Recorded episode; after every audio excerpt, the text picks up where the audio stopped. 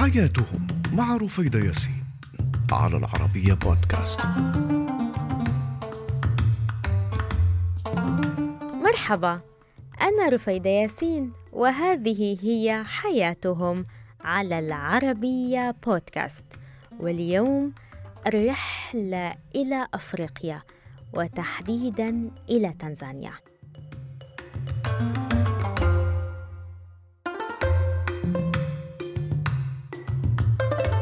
سنغوص اليوم في التعرف على إحدى أكثر القبائل الإفريقية ذات العادات المختلفة والعجيبة. ولما لها مثيل في أي مكان بالعالم؟ وهي قبيلة الشاغا أو كما هي معروفة بقبيلة الموز. قبيلة الشاغا بيعيش أهلها في جبل كلمنجارو بتنزانيا في وسط أفريقيا. وفي منهم عدد كبير بيعيش بالقرب من جبل ميرو. شعب الشاغا عاش بيعتمد على الترحال لسنوات طويلة. بعدين استقروا على سفوح جبل كلمنجارو ومن أغرب عادات شعب الشاغا هو رفضهم القاطع لتناول الأسماك. باعتبار الأسماك ذات طبيعة مماثلة للثعابين وبتمثل الشر في ثقافتهم ومعتقداتهم.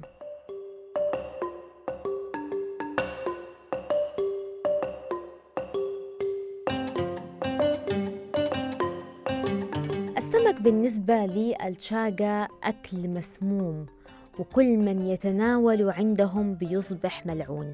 بس في المقابل بيقوموا بتربية الطيور بأعداد كبيرة مش بس لأكلها لكن بيعتمدوا على بيعها لقوافل التجار المارة من الساحل الشرقي. وكمان بيحرصوا حرص كبير على تربية الثيران والماعز والأغنام.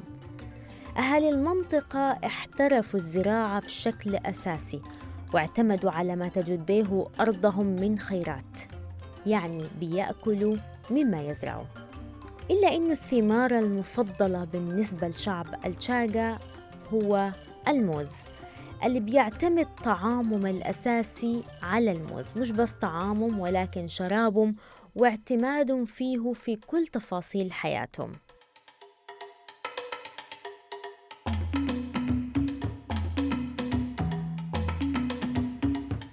وبحسب الطبيعة الجغرافية لأهالي المنطقة بيعتمدوا في زراعتهم على محاصيل عديدة منها البطاطا والفاصوليا والذرة. لأنه شعب تشاغا عنده طعامه التقليدي وفقا للمحاصيل الغذائية اللي بيزرعوها في منطقتهم. معظم الطعام بيتم إعداده من الموز. عشان كده تمت تسميتهم وأصبحوا معروفين بشعب الموز.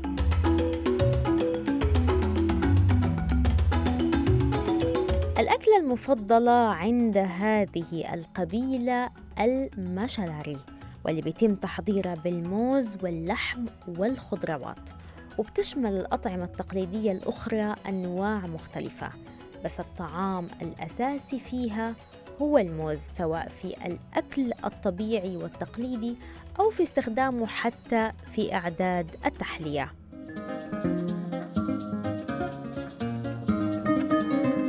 وبتعد القهوة من المحاصيل الأساسية للعديد من سكان تشاغا والمشروب من المشروبات الشعبية اللي بيتم تناولها في جلسات الوناسة وجلسات المجتمع الداخلي بين العائلات وبعضها البعض خاصة في جلسات النساء.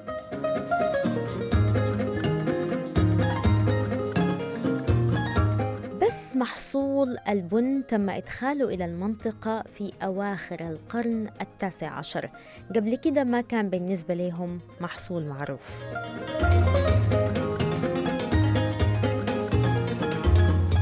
المنطقة بالقرب من جبل كليمنجارو بتتمتع بطبيعة ساحرة وخلابة وأراضي زراعية خصبة فيها أعداد كبيرة من أشجار النخيل. مش بس بيعتمدوا على الأشجار في طعامهم ولكن بيصنعوا من أخشابها الطبول والمزامير والأجراس اللي بيستخدموها في احتفالاتهم التقليدية وكرنفالاتهم.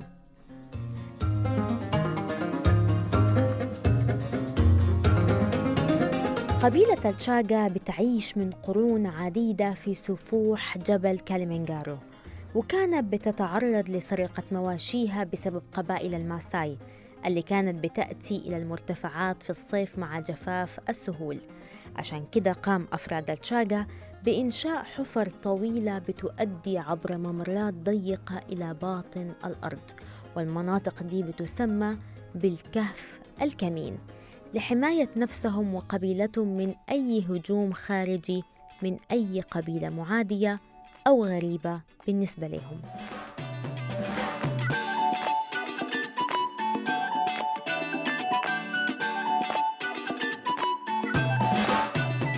الكهف الكمين لما ما يعرف المقتحمين كلمة السر لدخوله في رجال الشاقة بيقوموا فورا بقتلهم برماحهم إذا كلمة السر هي مفتاح دخول الممرات الضيقة اللي بتوصل لشعب الشاقة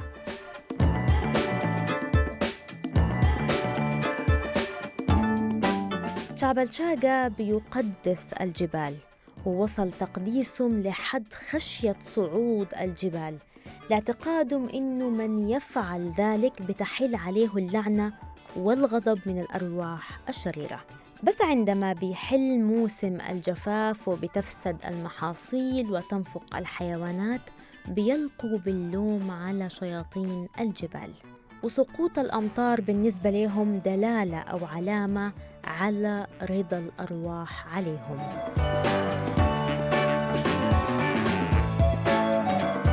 في حكايات وأساطير كثيرة على مر العصور عند هذا الشعب بيتم توارثها بالاعتقاد بأن الجبال عندها هيبتها ومكانتها وعندها تأثيرها بأنه يحل الخير أو الشر على أهالي القبيلة. عشان كده في مجموعات من الشاقة بينحنوا في خشوع للجبال وكل الحكايات والأساطير الشعبية اللي بتدور في جلساتهم بتكون دائرة حول سحر وغموض الجبال. زي وجود كهوف ومغارات في الجبال لا يمكن الوصول إليها لأنه بيعيش فيها أقزام هؤلاء الأقزام بيعتقد شعب الشاقة إنهم بيخرجوا عادة للصيد وجمع النباتات في أوقات معينة عشان لا يراهم أي أحد وبيرجعوا إلى مخابئهم مرة أخرى لحد ما بتنتهي حصيلتهم من هذه النباتات والمحاصيل.